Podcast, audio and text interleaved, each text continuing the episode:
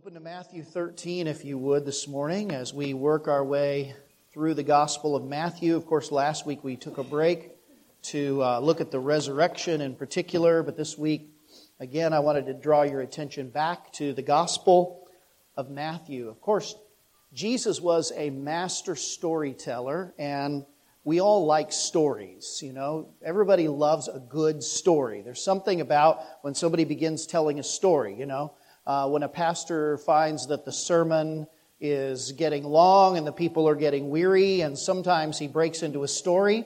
You would be surprised if you were up here, however, everybody's head kind of pops up like this. Stories are great, stories are engaging. People loved to hear the stories of Jesus, and I think uh, we appreciate stories perhaps because we are in one great story, God's grand story of redemption that covers the entirety of human history. We find ourselves in the middle of story. No wonder stories resonate so well with us. And Jesus told a story in this passage that we're going to read today. And this is probably not his most well known story, not as well known as some like the Good Samaritan or the, uh, the prodigal son but it is nevertheless a story with great significance for every single person who's here today, and especially for those of us who are Jesus' disciples, who are committed followers of Jesus Christ. However, having said that, the significance of this story isn't immediately apparent. Uh, to understand and receive the real significance of the story, it's going to take thought. It's going to take discernment and continuing to listen to what Jesus has to say. And that's exactly what I call you to today. That you would come to this text to hear the word of the Savior speaking through this humble preacher this morning, to hear these words and to receive it, to grapple with it, to think about it, and to embrace everything that Jesus taught here in this text. It wasn't until a little later on, after Jesus told the story, that his disciples really got it. They really grasped its significance because he opened it up to them. And he's going to do that in this text. He's going to explain the significance of the story. But before we do that, we'll just read the story itself.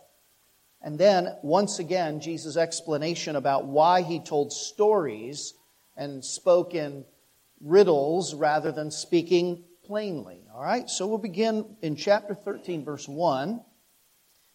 That same day, Jesus went out of the house and sat beside the sea, and great crowds gathered about him, so that when he got into so that he got into a boat, excuse me, and sat down, and the whole crowd stood on the beach, and he told them many things in parables saying, A sower, farmer. Sower went out to sow seeds. Verse 4 And as he sowed, some seeds fell along the path, and the birds of the air came and devoured them. Other seeds fell on rocky ground where they did not have much soil, and immediately they sprang up, since they had no depth of soil. But when the sun rose, they were scorched, and since they had no root, they withered away. Other seeds fell among thorns, and the thorns grew up and choked them. Other seeds fell on good soil and produced grain, some a hundredfold, some sixty, and some thirty. And Jesus ended his story with this He who has ears, let him hear.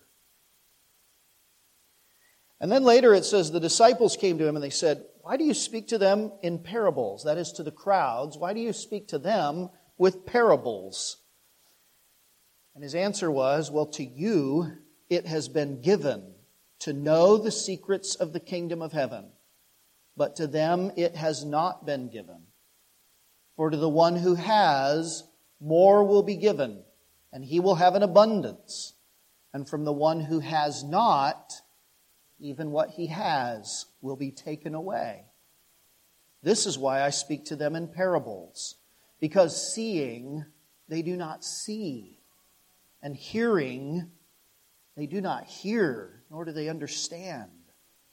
Indeed, in their case, the prophecy of Isaiah is fulfilled, but that says, You will indeed hear, but never understand. You will indeed see, but never perceive.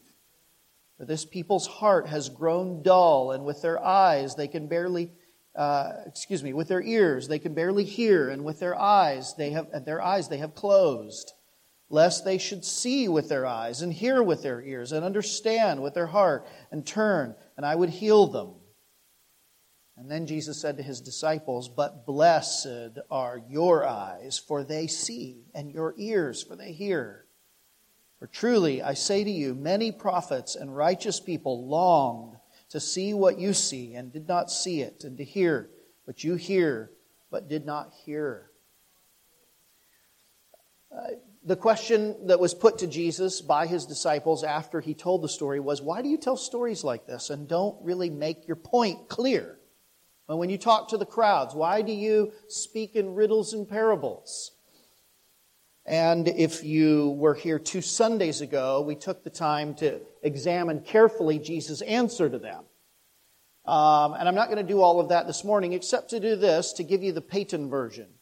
So Peyton and I my son, my nine year old, we were driving home last or two weeks ago on uh, after the service, and I did as I often do. I said, Peyton, what was the sermon about? Was it, did you understand it? Did you get anything out of it? Was it hard to understand? And uh, that's a good test for a preacher, by the way. You want to preach a sermon that, it, that the child can walk away with at least uh, one basic thing that you had to say, right? And so uh, yeah, that's a good gauge for me. And so I listened to his answer, and, and his answer was actually quite perceptive. He said, Well, Jesus only told them parables because they just didn't really want to understand what he had to say. And I thought, that's it. That's exactly right. Jesus spoke to them in parables because they were unwilling to hear what he had to say. He revealed himself to them but he revealed himself in a way that kind of obscured the real point. Now, for those who had ears to hear, there was something there. For those to whom it was given, those who continued to follow Jesus and listen to everything that he had to say, their understanding was compounded. But for many, uh, his revelation was, in fact, a concealing of the truth more than it was a revealing of the truth, which all means that none of us should take for granted our ability to spiritually apprehend God's revelation. That none of us should think to ourselves, well, of course we can figure out what God says, but that every one of us should make good use of what we hear, of what God has revealed, so that more may be given to us. And for those with ears to hear, Jesus revealed the significance of this story in verses 18 and following. And his disciples, who had a willingness from the Lord to hear what Christ had to say. They listened to him, and he says this to them. Verse 18 now. Let's see what the significance of this parable is. He says to them, Hear then the parable of the sower. When anyone hears the word of the kingdom and does not understand it, the evil one comes and snatches away what has been sown in his heart. This is what has been sown along the path. As for what was sown on rocky ground, this is the one who hears the word and immediately receives it with joy, yet he has no root in himself and endures for a while, but then when tribulation or persecution arises on account of the word, immediately he falls away. Verse 22 As for what was sown among thorns, this is the one who hears the word, But the cares of the world and the deceitfulness of riches choke the word, and it proves unfruitful. And for what was sown on good soil, this is the one who hears the word and understands it. He indeed bears fruit and yields in one case a hundredfold, in another sixty, and in another thirty. So let's hear then the significance of the parable that Jesus told. He calls it the, the parable of the sower, which of course paints the picture for us, right? A farmer going out with a bag of seed to broadcast that seed out on a plot of land, probably a small uh, uh, plot of land, uh, an individual farmer uh, raising crops for his family and perhaps as, as a business as well. And he walks along the path, and as he walks along the path, he scatters the seed all over and uh, in hopes for a good harvest, right? But uh, while it's called the parable of the sower, of course, the main point is not actually about the sower himself or about the even the seed that's being sown, uh, but rather you might call it the parable of the soils or the parable of the ground, because he's talking, of course, about four different types of ground and the way that they um, respond to the seed that hits it. And there are four types. There is the hard packed pathway where the sower walks, and some of the seed, you know, falls along the pathway there. Um, then you have uh, the bit of land that's some shallow topsoil covering the, the bedrock, and some of the seed falls there. Other seed falls into an area over here that's infested by thorny weeds. And finally, some of the seed falls into what Jesus calls good ground, the ground that's cultivated and prepared and, and uh, will eventually bring forth a crop. So you have, in turn, ground that is hard, ground that's shallow, ground that is overgrown, and finally, ground that's ready for the seed. And as he tells the story, um, just the telling of it, there's kind of seems to be a progression almost, doesn't there? Uh, from uh, along the lines of the first three kinds of soil and the way that the uh, that they respond to the, the seed. The first one, where he throws the seed on the hard packed ground, uh, what happens? Nothing happens, right? They don't, they don't germinate at all. They just sit there, and finally the birds come and eat the seeds off the ground. the second one, the seeds sprout, but they don't survive. In the third, they sprout and survive at least for a while, but produce nothing. So, so there's kind of a progression here, and yet the most fundamental distinction is between the first three kinds of soil and the fourth. Because the one bears what? The last one bears fruit, right? And the other three don't. So that's the story. Now, as for the story's significance, let me say this first. It's probably obvious to you uh, from the reading here that the soils represent four different kinds of people, hearers. Four different kinds of people. And in each case, secondly, in each case, the people are responding to the message that they hear. That message is called in verse 19 the word of the kingdom. And remember, Matthew has been presenting Jesus as God's king, the king over God's kingdom, which is a huge theme that runs from the very beginnings of the Bible, the book of Genesis, all the way to the very end of the Bible in the book of Revelation, and is found so many places in between.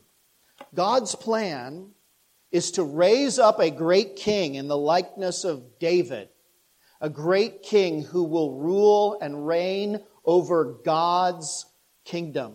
And in God's kingdom, there is peace and joy and righteousness and holiness and the glory of God, the presence of God, the elimination of all of the curse that comes because of sin. It is a glorious kingdom, and the promises of that kingdom revealed in the Old Testament were beyond anything that people could even imagine. And so the people of God waited for the coming of this great kingdom and the king that God would ordain to rule over all of his people and bring his people into the prosperity, into the glory that God had planned for the world. When Jesus arrived on the scene, he is announced like a king entering into a city by a forerunner, someone who went ahead heralding, the king is coming. Get ready. And the people would get the palm branches and widen the streets and set the city right. Get ready for the king. Put on your finest and stand out in the streets and be ready to see the king when he comes and to greet him and to glory in him and to bow before him and rejoice in that victory of the great king. This was John the Baptist who came saying, Get ready for the king. He's about to come. And of course, Jesus came onto the scene as the king. And the good news is that God will get victory over all of the evil of the world through the Son whom he has made king over all of his kingdom. This is the good news or the gospel of the kingdom, what Jesus called here in verse 19 the word of the kingdom. That word is being preached, is being preached to people by Jesus and then by his followers. So that that message, that word, is the seed that's thrown out onto the ground. The message is broadcast just like the seed is cast out onto the field. In fact, Matt, Mark, and Luke make it explicit. They say the seed is, quote, the word of God. So, so Jesus isn't talking in this parable about people who've never heard the word of God. All right? That'd be a different set of people, not in view here. People who've never heard the word of God. He's talking about people who have heard it. In every case, he makes it explicit. Take a look at the text again. You might even want to underline this. Look at verse 19. He says, When anyone, what?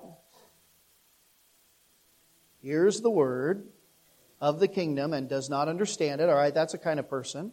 Look at the middle of verse 20. This is the one he's talking about here who hears the word and immediately he receives it with joy. That's another kind of person. Verse 22, here's the third. This is the one who hears the word, all right, and the care, but the cares of the world, etc. And then middle of verse 23. This is the one who hears the word. You see, Jesus makes it very explicit every single time. He's talking about not people in faraway countries who've never heard the word of Christ. Jesus is talking about people like you and me people who've heard the Word. The Word, the good news of the gospel. However, thirdly, there is an explicit distinction that Jesus makes between the first and the last kind of soil. Look back at the text again. He makes the distinction explicit between the first and the last kind of person. Take a look again at verse 19. Here's the first. Everyone who hears the word of the kingdom and does not what? Does not understand it. Now compare that or contrast that to the last kind of person, verse 23, middle of the verse. See it there? This is the one who hears the word and understands it. So the contrast again, a clear distinction is being made between, on the one hand, those who do understand and those who do not. So, what does it mean to understand something? You know, we use the term in different ways sometimes. Sometimes we talk about maybe you've read some sort of technical article. And the article is using jargon, language, terminology that you don't know. Right? Have you ever had that happen? And, uh, you know, sometimes you look it up online, you know, Google it. We used to get out the dictionary. You Google it now, and you figure out what it is. But sometimes it's so much jargon in there that you just sort of get lost. You say, I, don't, I don't get it. I don't understand it. All right, that, that's one sort of understanding or misunderstanding or lack of understanding that we have. We just, you know, we say, I, I just don't get it. It's all, it's all Greek to me. You know, I don't, I don't get, you know, the syntax and the language. But sometimes, and, and, that's not really what Jesus is talking about here. After all, he's told a very simple story, right? It's not like he's using a lot of terms that people don't understand. We, we use the term understand something in a different way, too, when we mean that we don't get it. We don't understand the significance of something. We say, I just don't get it. I don't understand. Or, or we can't comprehend someone's particular perspective, right? We say to them, we say, you know, he said such and such, or she said such and such, but I just don't see it, right? What we mean is we, we don't get it, not, not that we don't understand literally what they're trying to communicate, but we don't, it doesn't resonate with us. We don't embrace it. We don't receive it. We don't understand it in the sense of um, having a kind of a mutual entering into it together. That's what Jesus means when he says that they do or they do not understand the gospel. Some people get it, and other people walk away saying, I don't get it. I don't, I don't see what's so big, big a deal about the gospel. I don't see what's such a, a big deal. I don't, under, I don't understand what they see in that, right? Jesus is talk, not talking about people who can't understand the language or the syntax of the Bible. He's talking about the people who say, I just don't buy it.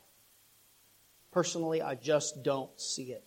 They hear, but they do not understand, right? You see the distinction he's making? They hear it, but they don't understand it. They don't apprehend it. They don't accept it. They don't embrace it. And that, by the way, is a distinction that Jesus said motivated his speaking to them in parables in the first place. Look again back at verse 13. This is why this is the tie-in now from what he's just said about why he speaks to them in parables. He says, This is why I speak to them, because seeing they do not see, and hearing, remember all four of those in the parable heard, hearing, he says, they do not hear, nor do they what? Understand. See that in verse 13? Right? He's picking up that same kind of language now in this parable. He says in verse 14, Indeed, in their case, the prophecy of Isaiah is fulfilled. You will indeed hear, but never understand. And you will indeed see, but never perceive. For this people's heart has grown dull, and with their eyes they can barely, or ears, excuse me, they can barely hear, and their eyes they have closed, lest they should see with their eyes, hear with their ears, and understand with their heart, and turn, and I would heal them. In other words, what Jesus is talking about here, the distinction, the clear distinction that he's making between two kinds of people is not those who have an intellectual understanding that's, that's greater than the others. He's talking about people who understand with their heart, as Isaiah said. These are not people who have head problems, these are people who have heart problems.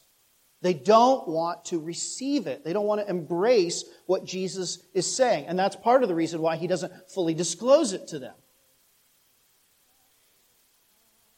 So, all four of these, he says, hear the word, but there's a clear distinction between the first and the fourth, between those who won't receive the word and those who will.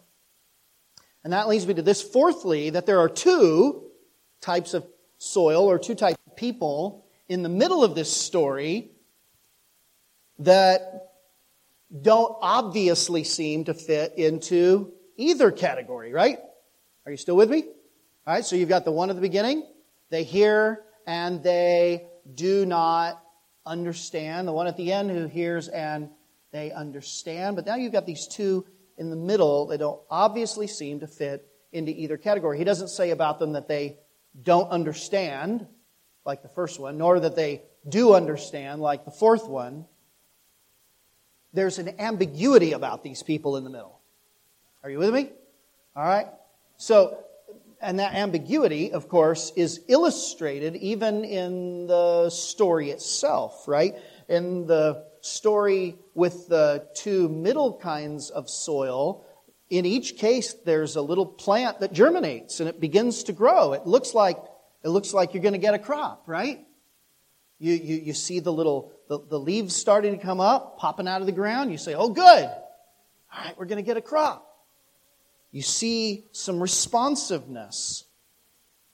So, if the first type of ground illustrates people who don't really respond to the gospel at all, then these kinds of people in the middle are people who do seem, in some measure, to respond to what they hear. And then finally, this, fifth, though the distinction between the first kind of soil, right, the kind on the wayside, the first kind of people, and the last are obvious, one understands, one doesn't, though the distinction between the first and the last is obvious, there's actually another distinction that's more fundamental. Okay, one distinction is obvious, everybody can see it. That ground didn't do anything. The other three kinds of ground, something seems to happen. But even though there's one distinction that's obvious, there's another that's more fundamental. And that is that none of the first three kinds of soil ever produce what the sower actually wanted, right? Which was what? Yeah, a crop. Never produced any fruit. And what, what's the sower out there doing, right? Except trying to raise a, a crop, a harvest. And these three, none of them end up bringing that into fruition.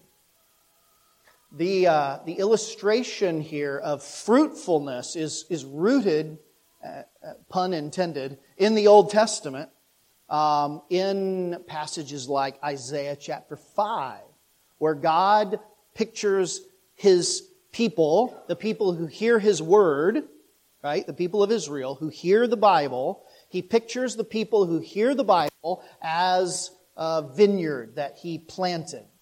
Uh, he he got some land, he dug out the rocks, he pulled out the weeds, he planted the, the, the, the seed, he sent the rain and the sunshine, and he built a fence around it to keep the wild animals out. He did all of this stuff to, to make this uh, field produce, and in the end, what happened? He said the field produced nothing but rotten fruit. Nothing good to eat came out of that field. Those people who heard his words, by and large, most of them turned away from what they heard. Their hearts were hardened, and they did not understand what they heard. So God said, All right, here's what I'm going to do I'm going to pick up my tools. You know, like in your yard, you've got some hedge clippers. Maybe you've got that old kind like this, or maybe you've got the new, you know, automatic kind. And you say, I'm just going to go chop it all down. And that's what God did. He said, I'm going to take a foreign nation. They're going to be my hedge trimmers. And I'm going to come in here with that foreign nation and I'm going to cut off all of this bramble of, of unfruitful people. I'm going to just mow them down. Like you would take your lawnmower and run over those nasty weeds in your yard, right? You just run them right over, just chop them all off. God said, That's exactly what I'm going to do with a, a nation. And I'm going to give uh, Matthew 21, he says, I'm going to give the kingdom of God, I'm going to take it away from them and give it to a people producing its fruits. In other words, there, are, there is a kind of effect, a fruitfulness that a real apprehension, a real understanding of the gospel produces. Listen to me, if you're a Christian here, if you are truly uh, if you truly comprehend and have received the gospel of the Lord Jesus Christ, it will have certain effects in your life. It will produce in you uh, a, a, a repentance and a faith and an ongoing transformation of your life. This was not true about so many who heard the word of God. And so Jesus came in John chapter 15 and he said, I'll tell you about that vineyard in Isaiah, that vineyard that God chopped down and he left it as a stump in the ground. He said, I'm the true vine.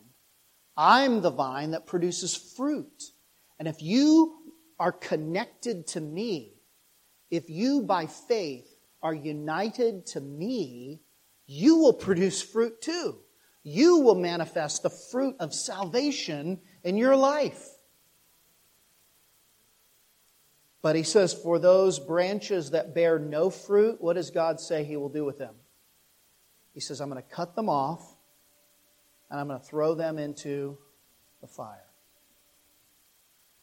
That's why I say this distinction between the first three types of soil and the last is fundamental.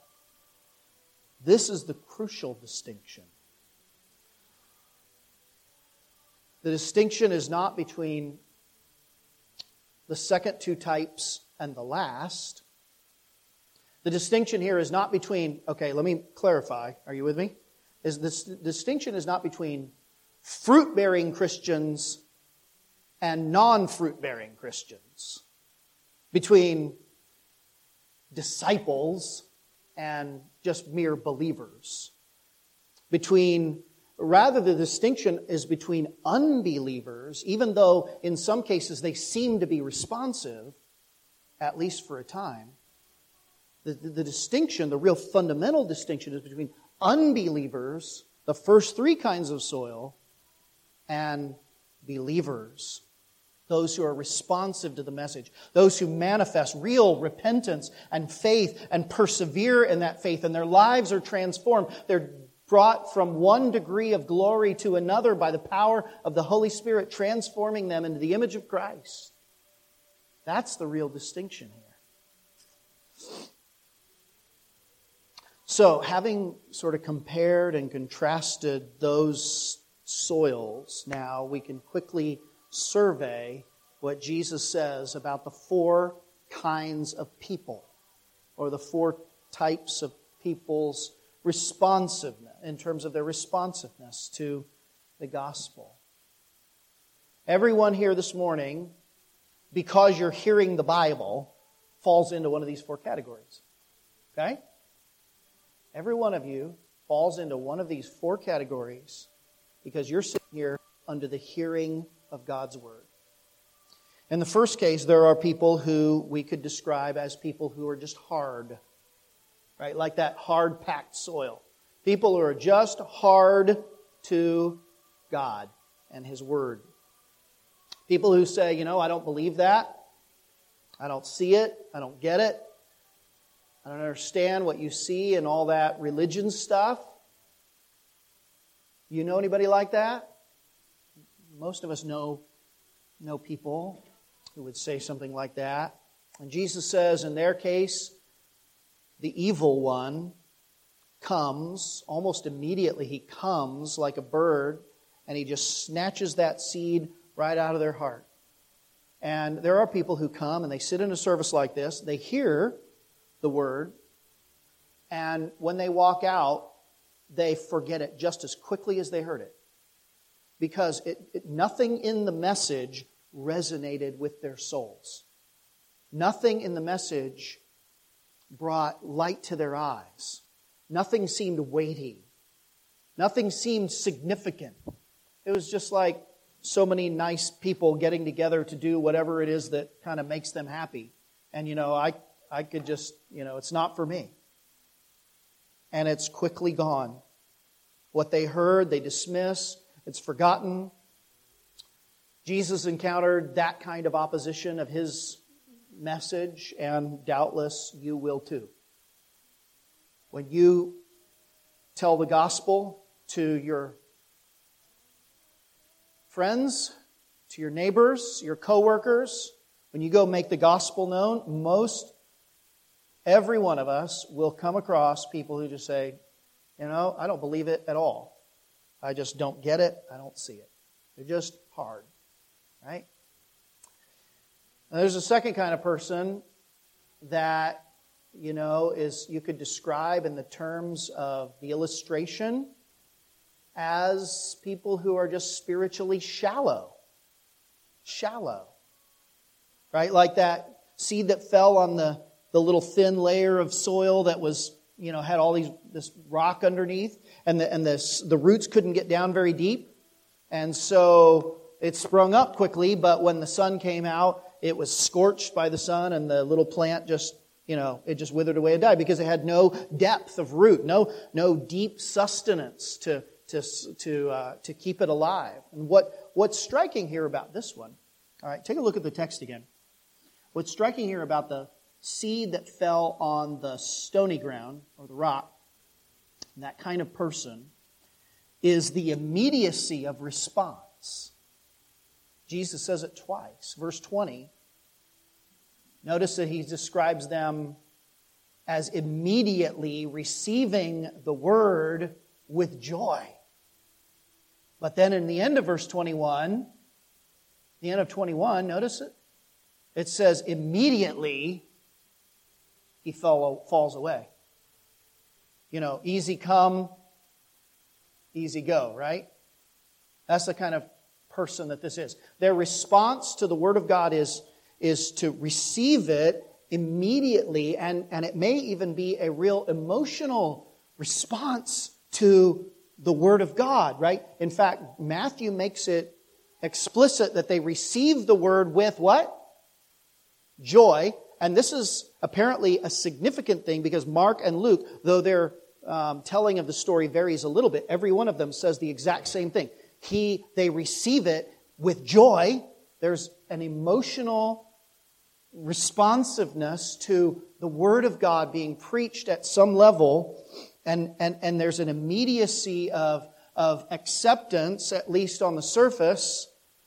But the problem here is with this person that the Word of God never gets down very deep into their soul.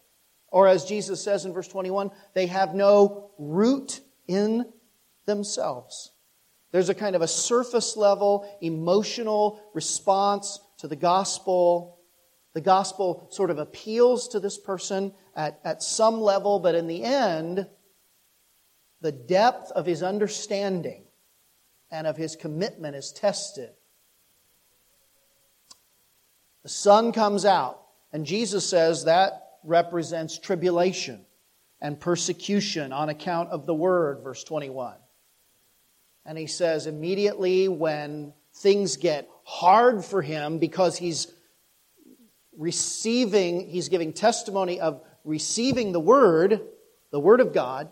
When things get hard for him in that light, he falls away. He turns away. He goes away. He, he, he stumbles over it. He doesn't persist in the Word.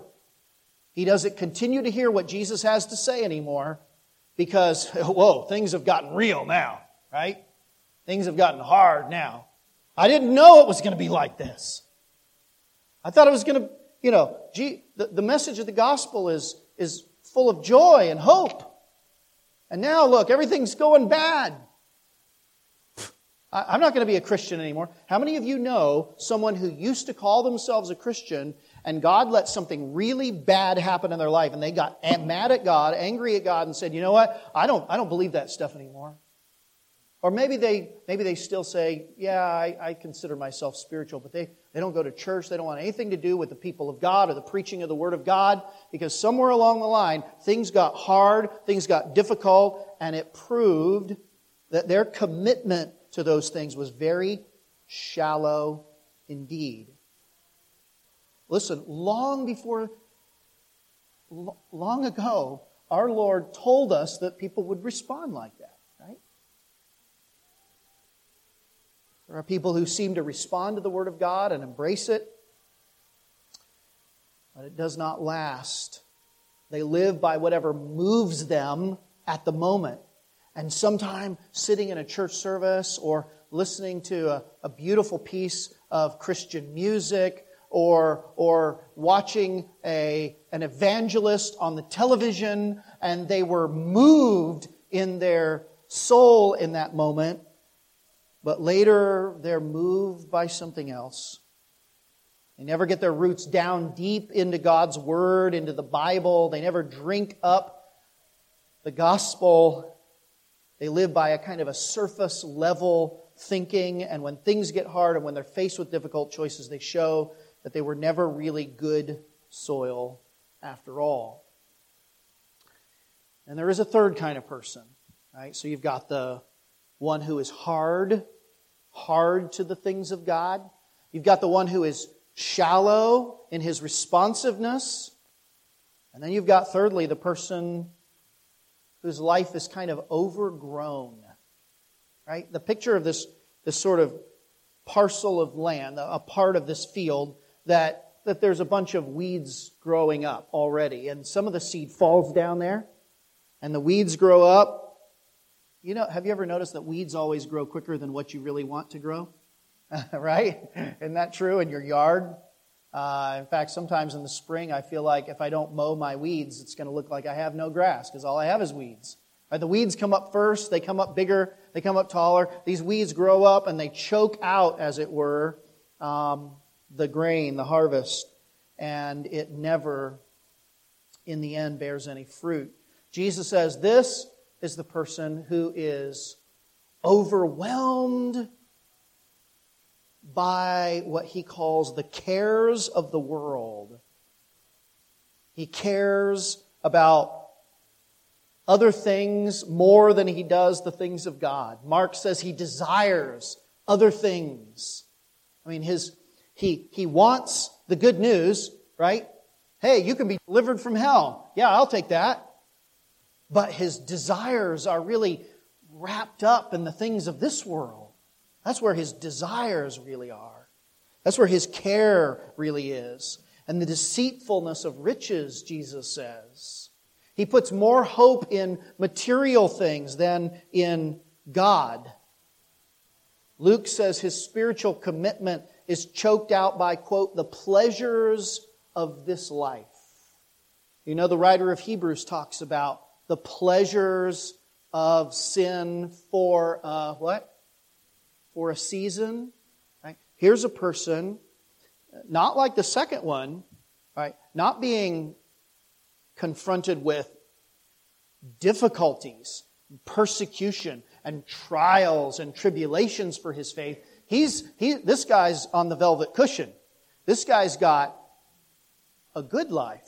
Things are good. He's got good things around him. He's got the opportunity to get more things, and his heart craves those things. And he's anxious until he gets more of those things, right? Jesus uses the same kind of terminology back in verse 6 about cares of this world. Right? And he's worried and anxious about many things. He, his mindset is not on the gospel, but on the material things of this world. And those pleasures become idols for him. He treasures the gifts that he can get from God rather than God as the great giver of all that's good. This then is a person who has been convicted by sin or about sin. Maybe he's to be, begun to be interested in his eternal soul and he starts to pursue religion Perhaps he even confesses faith in the Lord Jesus Christ. But in time, all of the things of this world crowd out. You hear me? They crowd out any spiritual sensitivity that he'd ever had. His mantra is I'm too busy. I'm too busy for the things of God. I'm too busy for the Bible. Too busy for church. I've got other things I'm involved with, other things I want to do other things I need to get. Things of the world have taken his attention away. And what is this but a manifestation of what he really believed all along? Right? He, it's just, it takes some time for that to become apparent, for that to become manifest. Perhaps the pleasures of sin for a season have turned his head and his heart away from God, and slowly but surely, any evidence of his real conversion seems to be a vain hope indeed. But then there is that last, that good ground. Amen? Praise God that there is ground that is ready to receive. The good soil, Jesus called it. In verse 23, he said, This is the only one who hears the word of God and understands. This person is distinct from all the rest because he alone not only hears, but in the words of Isaiah, now the words of Jesus as well, he understands. He gets it. It's become real for him. His eyes have been opened, his ears have been unplugged, and now he really does hear the voice of Christ. He's come to life, he's been regenerated, he's been truly converted, he has been saved by the grace of God. And the evidence, Jesus says, is that indeed, notice it says in the text, he hears the word of, under, uh, of God, right? So this is verse number 23 if you're, lo- if you're lost. He hears the word, he understands it, and how do you know? Because truly he bears fruit. That's the manifestation of understanding. Fruitfulness bears fruit. You see his life increasingly transformed, the evidence of the indwelling Holy Spirit of God in him, bringing him to continual repentance of his sin, faith in Christ, and, and a transform, uh, transformation of his behavior. And though the crop is, is varied, you know, uh, this kind of person, Jesus says, well, you could kind of think of this as a whole category of persons. And he says some of those people they bear 30 fold, right? For every little seed that falls, 30 sprouts, uh, 30 uh, grains of, of wheat or whatever it is, they, they come up. Some bear 30 fold, some 60, and some 100 fold, right? But though they bear different measures of fruit, yet all good ground bears fruit. That's Jesus' point. So, why this parable then at this point for the disciples? You know, I think Jesus is telling the parable here to his disciples primarily, okay? Now, he tells the crowds the whole sto- the story, but he really gives the significance to his disciples because we've just finished, or we're about to finish here in chapter 13, a section of Matthew. Remember, he's divided into five sections. This one runs from 11 to 13, in which, this section, in which Matthew records or highlights various responses to Jesus. And he sort of um, highlights three different categories of people. Um, there are the Pharisees, who are, of course, just against Jesus from the very beginning. The scribes and the Pharisees, they're like adamant. We just don't get it. Right? They see, but they don't understand. And then he talks about the crowds these masses of people who are flocking to hear this great teacher. And they're so interested, right? And, and, and they, they really want to hear what he has to say. They see his miracles. They're telling each other about, hey, you, have you heard of this Jesus of Nazareth? And they come and they follow him and they get all excited about it. Right? The crowds are just whipped up into a frenzy about this. But before long, what happens to the crowds? Before long, they're gone. And, and, in fact, you'll read this in the Gospels. And the crowds quit following him. And so there are those people. And then finally, we're left with those who are really his disciples. As Jesus said, You are my disciples truly if you continue to listen to everything I have to say. These are the people who kept following him. Even when he said things that were really hard to receive, they were like, Lord, help us. we, where else are we going to go? You have the words of eternal life. And they kept hearing. Jesus tells them this parable And when the significance is unfolded for them, I think the disciples are like, oh, yeah, of course.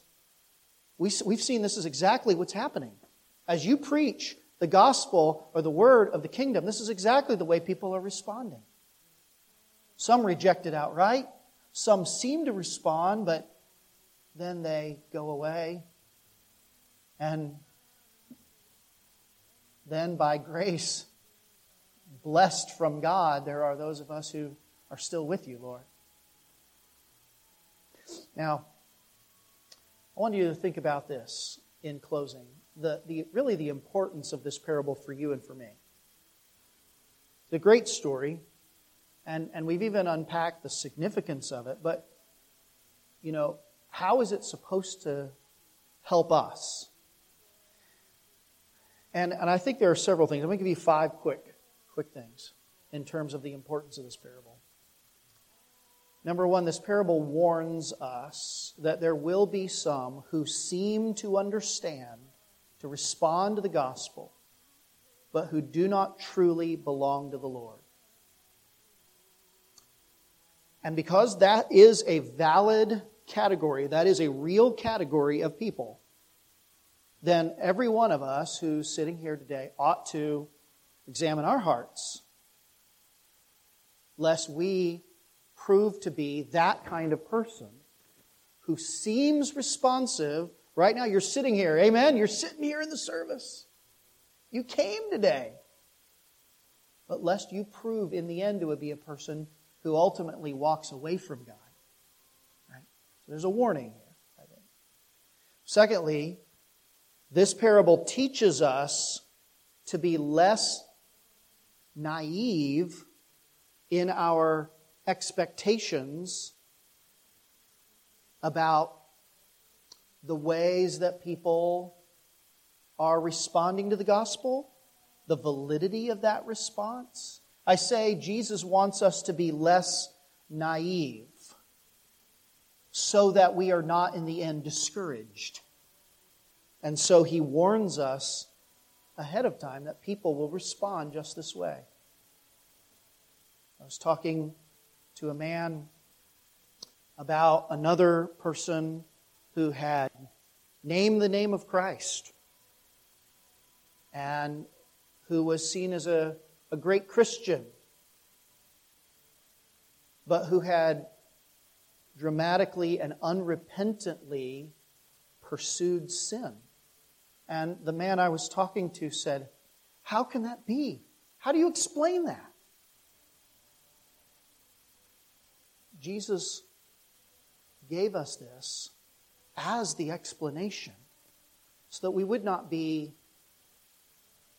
overly bewildered by, by it when it happens. You see what I'm getting at?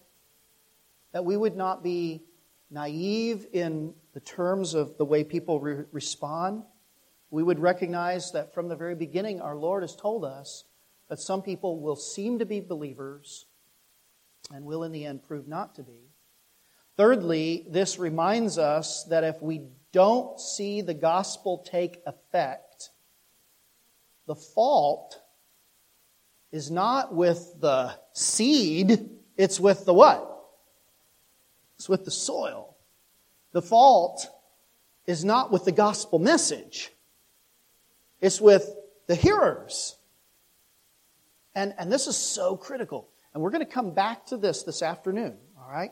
We're going to dig a little bit deeper in the very passage that Jesus quotes here from Isaiah chapter 6.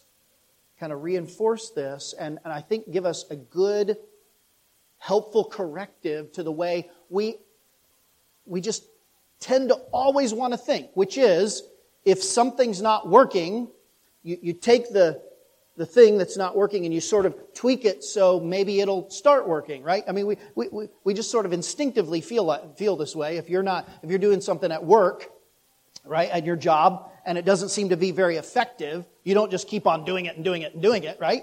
You say, no, we've got to change that. We've got to do something different, right? And in, in terms of what you're doing at work, to some degree, that's okay, but it's not okay when we're talking about the gospel. Right? So the problem is not with the seed. This is good seed. It'll bring forth fruit. The problem is with the soil. Number four, this parable encourages us, it encourages us through the that through the scattering of the seed, there will be many who do bear the fruit of salvation. Amen? There is good ground out there. And you know, after you've sown seed, if you're a Christian and you've ever tried to be um, evangelistic and communicating the gospel and telling people about Jesus and talking to your neighbors and praying for people to be saved, and you've seen people respond with negativity and, and with um, with uh, hardness, or maybe they've seemed to respond, and then for after a while, and, and you got all excited that they became a Christian, right? And then after a while, they walked away from Jesus, and, and you were you were discouraged about that. If you've seen that again and again and again, it's tempting to get jaded, to get unbelieving in the power of the gospel to actually do good to transform hearts and lives, to, that, that, that, there is good soil that God has prepared to receive the Word of God, and when they hear it, they're going to believe. Jesus says it's out there.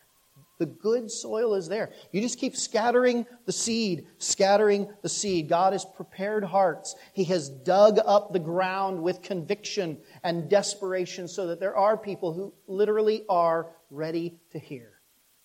Don't lose sight of that in this parable, okay? And then finally, this parable reminds us that even with good soil, even with the good ground, there are varying levels of fruitfulness, right? Some of the ground produces 30 fold, some 60, some 100. I think two things about that. One, that ought to cause us not to be too quick to judge people as unbelievers who don't seem to be quite as fruitful as they should be. Now, having said that, I've got to come back and remind you that if someone has no fruit, then there is no evidence that they are truly saved. Right. But nevertheless, we do look at people whom the Lord Jesus describes as good ground who don't all bring as forth as much fruit as the others.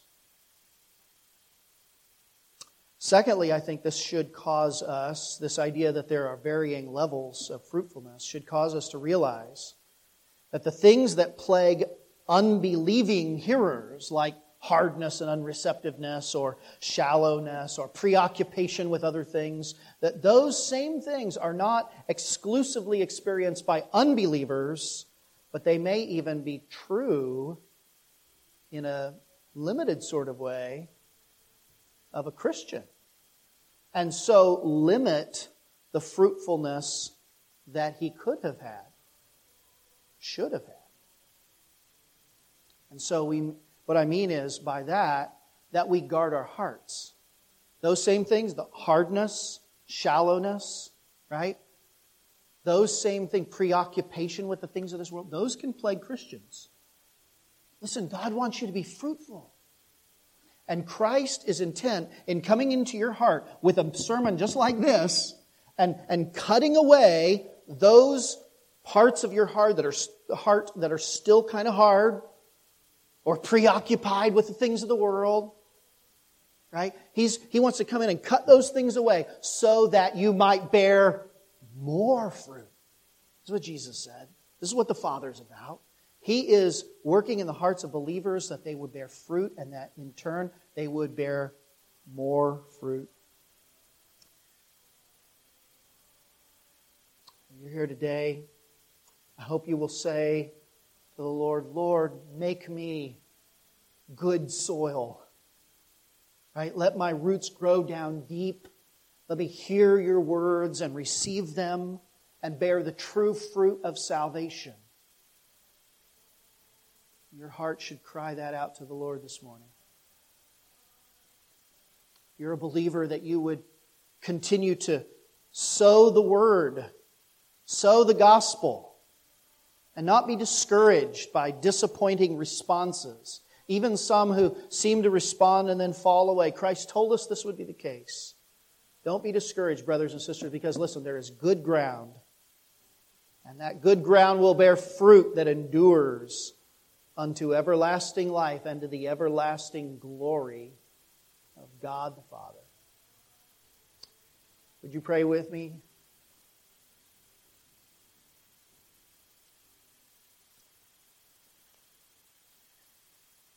Our Lord, we thank you for this revelation that we would be prepared as we proclaim the word for the responses that we'll encounter. Lord, I pray right now for anyone who is disillusioned with the scattering of the seed because of the responses that they have received. Lord, we pray that you would overcome our lack of faith give us the grace to continue to be faithful no matter what. That we would proclaim the gospel and not be jaded and unbelieving in terms of its effectiveness. Lord, strengthen the hearts of your people. I pray that if there's anyone here apart from the Lord Jesus, that today you would prepare their hearts, that this word would be received and embraced and understood and that this would be the day of salvation for them. I pray it in Jesus' name.